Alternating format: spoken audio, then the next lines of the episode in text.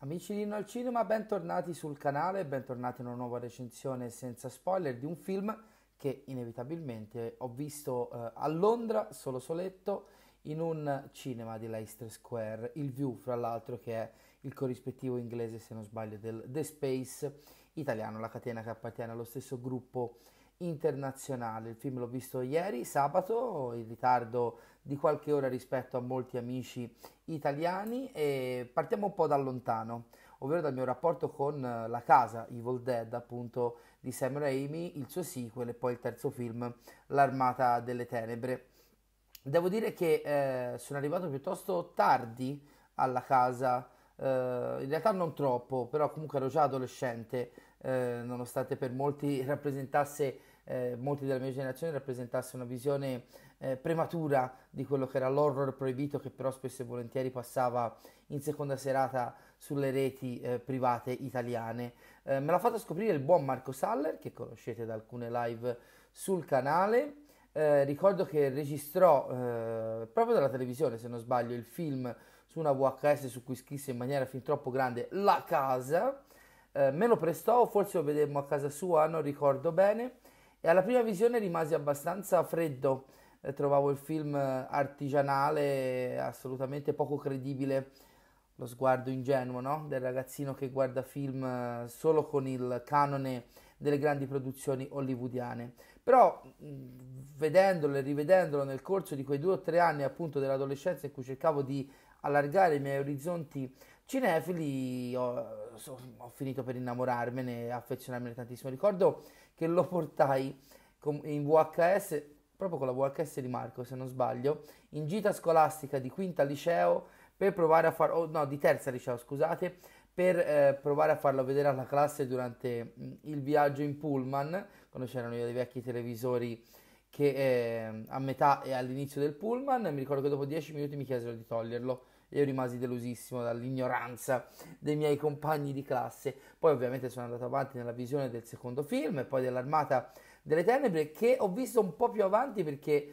io ricordo che da piccolo avevo paurissima del trailer dell'Armata delle Tenebre, che fondamentalmente il trailer italiano e forse anche quello internazionale era costituito dalla scena nel pozzo in cui Ash prendeva la sega elettrica al volo e se la metteva al braccio. Sono 3 film a cui sono molto affezionato, ma che devo dire sinceramente non collocherei nell'Olimpo dei miei titoli di culto. Ci sono horror, thriller e anche fantasy, nel caso dell'Armata delle Tenebre, con i quali ho un rapporto molto più stretto. Però amo Sam Raimi, amo il franchise della Casa, e partendo un po' anche con quello che secondo me poi servirà per parlare del film La Casa, il risveglio del male, Evil Dead Rise appunto qui nei paesi anglofoni, ovvero che credo che siano 3 film assolutamente contestualizzati e figli dei tempi e delle condizioni produttive in cui sono stati creati. Hanno un sapore, hanno una mentalità che secondo me oggigiorno è difficile replicare, soprattutto se si cerca di fare un horror blockbuster con più di 30 milioni, se non sbaglio, di budget da sfruttare. Facciamo un flash forward in avanti, faccio anche subito coming out. Ho iniziato Ash vs Evil Dead, la serie con Bruce Campbell di qualche anno fa, ma dopo pochi episodi sinceramente non ho più trovato lo stimolo per andare avanti. C'erano dei momenti divertenti, ma in linea di massima non trovavo abbastanza coerente appunto con il sapore dei film questa sorta di modernizzazione del suo personaggio principale.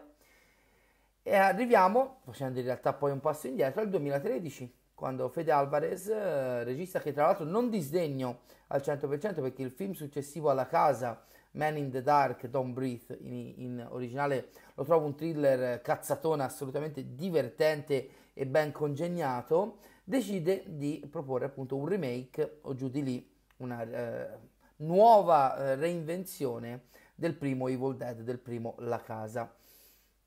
E qui proprio non ci sono vie di mezzo, io quel film l'ho detestato dall'inizio alla fine. L'unico punto di forza che quel film ha è il modo sfacciato, quasi eccessivo, in cui esagera sul lato splatter. Questo gli va riconosciuto. Ha un livello di splatter, un livello di violenza grafica che in quegli anni era molto raro trovare in una produzione di prima fascia hollywoodiana.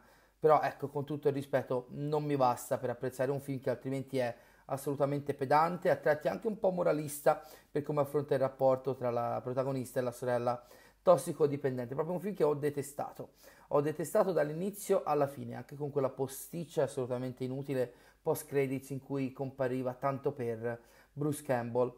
È anche per questo motivo che non avevo assolutamente nessuna aspettativa verso questo nuovo Evil Dead Rise diretto da Lee Cronin, che è il secondo lungometraggio da regista per il cinema.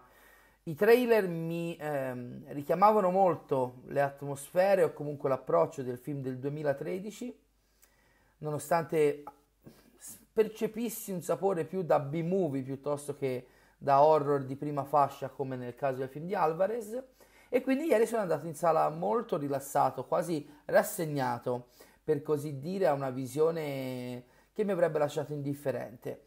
Come è andata a finire? È andata a finire che ho passato 95 minuti piacevoli in sala con uno spettacolo abbastanza generico di horror mainstream, con qualche tocco splatteroso in più, ma non ai livelli né di cattiveria né graficamente parlando del film del 2013, e poch'altro, sinceramente. Non ha funzionato la formula del partire con poche aspettative potrebbe migliorare la percezione del prodotto finale.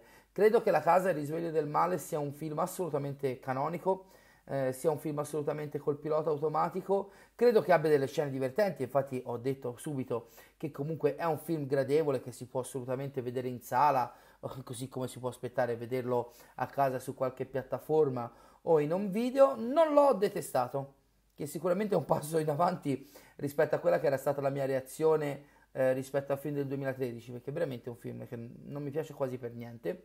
Però partiamo dal problema principale per quanto mi riguarda, ovvero che questo film potevano intitolarlo in tutti i modi possibili, potevano intitolarlo La mamma indemoniata, potevano chiamarlo Il condominio dell'orrore, potevano chiamarlo Il giradischi maledetto, potevano chiamarlo Il libro con i denti, in qualsiasi modo.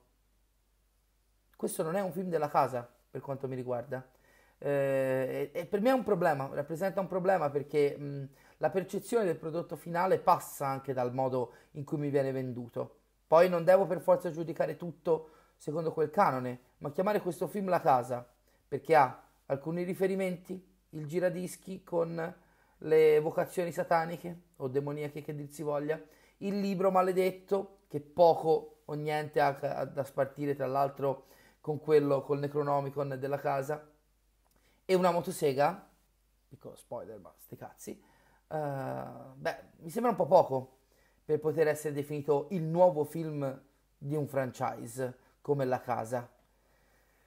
Non lo so, io lo trovo assolutamente scorretto chiamare questo film il nuovo film del franchise della casa, perché vorrebbe dire che un paio di easter egg e un paio di riferimenti grafici, visivi a quei film vuol dire ripresentare quella saga, che poi saga non era, insomma se la sono inventata strada facendo, a un pubblico moderno, contemporaneo. La casa del 2013 in tutto e per tutto si presentava con una sorta di remake aggiornato ai giorni nostri del film di Sam Raimi. Questo veramente non ha niente se non qualche elemento assolutamente fuori contesto, e per me è un problema perché si rischia di creare o troppe aspettative o abbassarle in nome di un brand, fondamentalmente. Veramente togliete La Casa, Evil Dead, dal titolo di questo film chiamato in qualsiasi altro modo, e nessuno si sognerebbe di fare paragoni o accostamenti con quel film, perché poi appunto, come dicevo, parlando anche della natura stessa del film, al di là di questo discorso sul brand, è talmente canonico questo film che potrebbe essere il Horror X di uscita nel mese di aprile 2023. Ha veramente poco che lo contraddistingua, se non appunto questo gusto nello splatter a tratti drammatico, a tratti più sarcastico, strafottente, un po' ridicolo, che magari lo contraddistingue e lo può accostare da questo punto di vista ai film di Raimi. Non lo so, veramente a me mi ha lasciato piuttosto indifferente le dinamiche anche, no, del nucleo familiare principale. Fino a un certo punto invitano a una riflessione sulla famiglia moderna, sul rapporto madre-figli. Sì, c'è un minimo tentativo abbastanza timido di portare avanti queste cose, ma tutto poi si piega al semplice spettacolo del sangue, fondamentalmente, e non mi è arrivato niente. Poi, meno male, perché se al contrario avessero cercato un approccio più drammatico, come si è cercato di fare col rapporto con la sorella tossicodipendente della protagonista del 2013, probabilmente avrei detestato anche questo film. Ma appunto, senza volerlo demonizzare troppo, credo che il problema principale di questo film è il suo essere così generico. Devo dire che non mi è rimasto impresso niente, se non quei momenti di puro gore un po' anni 80. Ne ho apprezzato, devo dire la verità, la natura più da B-movie della casa di Alvarez, che cercava un po' di sentirsela. Non voglio dire che era una sorta di horror della A24 antelitteram, però ogni tanto in qualche frangente ci provava a fare quel tipo di roba che, sapete, a me poco mi sconfiffera. Qui c'è più voglia di fare la serie B, c'è più voglia di non prendersi sul serio e di cercare di ridere anche delle situazioni più drammatiche, ma alla fine è una ricetta talmente banale, talmente superficiale che, cercando anche poi di tirare le fila del discorso e di non ripetermi troppo, regala poco più di quello che ho detto all'inizio, un'ora e mezzo di intrattenimento usa e getta. Sinceramente dopo un'ora non ci pensavo più neanche a questo film, con l'aggravante appunto che cerca di vendersi, dal mio punto di vista, come qualcosa che in realtà non è. Io mi sento proprio di dirlo, per me questo è tutto tranne che un film del franchise di Evil Dead, La Casa, che, vogliamo essere sinceri, o lo si reinventava tutto a partire dal remake per poi portarlo su lidi completamente diversi, oppure come franchise, come brand, quello della casa sta tanto bene negli anni 80 dove è nato. Perché veramente utilizzarlo così a sproposito in storie e situazioni che pochissimo, solo con pochissimi elementi, hanno a che fare con quei tre film che sono ormai cult immortali nel cuore di molti appassionati, lo trovo veramente misero. È una brutta parola, non voglio esagerare nel negativo, ripeto, nei confronti di un film che poi non porta danni più di tanto, ecco. Però anche in questo caso, rispetto a molti amici più giovani, youtuber e non solo, che aspettavano a gloria questo nuovo film della casa, non so come si possa avere hype per qualcosa che si presenta come la casa, ma è palese che della casa, fin dai trailer, ha poco o niente. Non lo so, è questo mercato del riciclo che, sapete, io non demonizzo a prescindere, ma che ogni tanto si ripiega su se stesso e dal mio punto di vista crea più danni che situazioni costruttive. Però questa ovviamente è la mia opinione. Tra l'altro i protagonisti sono tutti bravi, dai ragazzini alla bambina fino agli adulti. Devo dire che sono comunque tutti abbastanza in parte, sono bravi sia a fare le persone in pericolo che gli indemoniati incazzosi, quindi ripeto, non tutto è da buttare in questo film, che però appunto dopo 24 ore mi è già uscito dalla mente e difficilmente ci rientrerà come ricordo piacevole. È un horror come tanti, un horror da cassetta, un horror che sinceramente mi sento di discostare il più possibile dal franchise a cui vorrebbe appartenere per giudicarlo per quello che è, un horror canonico come tanti altri usciti in questi ultimi anni. Ma magari voi la pensate diversamente, fatemelo sapere nel box dei commenti sottostante a questo video.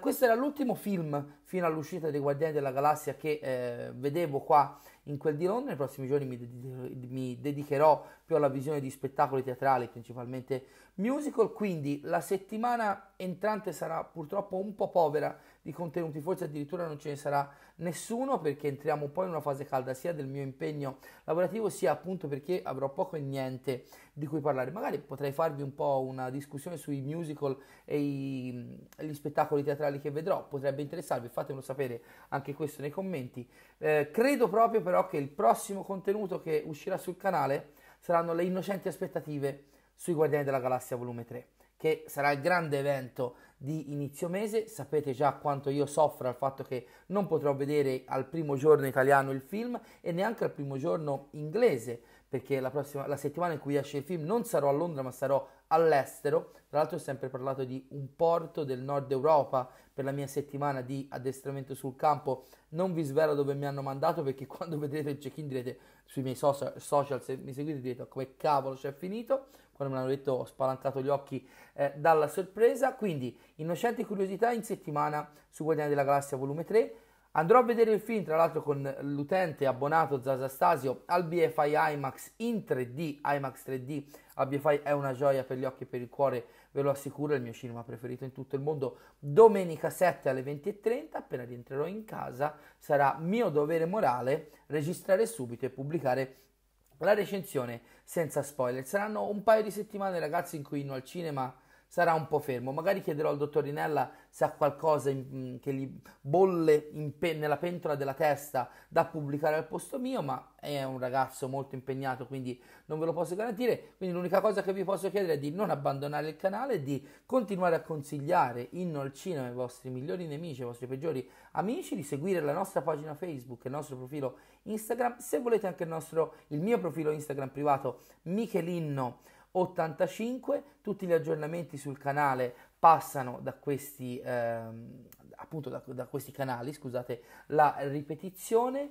Non c'è neanche più The Mandalorian, quindi non passiamo neanche da quello. Dead Ringers l'ho recensito, la roba che ho visto in anteprima l'avevo già recensita ed è già tutta online. Tra l'altro ve lo ripeto, la recensione di Mrs. Maisel stagione 5 non parla solo della stagione 5, ma è una sorta di messaggio d'amore per la serie in cui elenco una serie di motivi per cui dovreste veramente recuperarla, quella serie straordinaria di Amazon Prime Video. E lo ripeto, non ve lo chiedo per le visualizzazioni, non me ne frega niente delle visualizzazioni, sapete che per me questo non è un lavoro, è una passione, ma veramente dateci un occhio a quel video perché ci tengo, soprattutto perché la serie è bellissima e merita di essere scoperta da più persone possibile.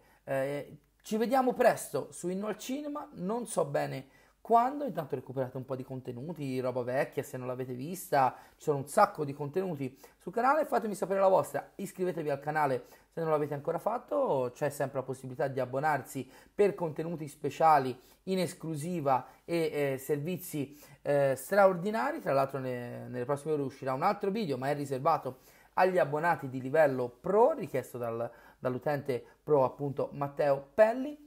Ci aggiorniamo, ci vediamo in qualche modo nei prossimi giorni, sempre qua, sempre su Inno al Cinema. Un saluto a tutti, grazie dell'ascolto e alla prossima.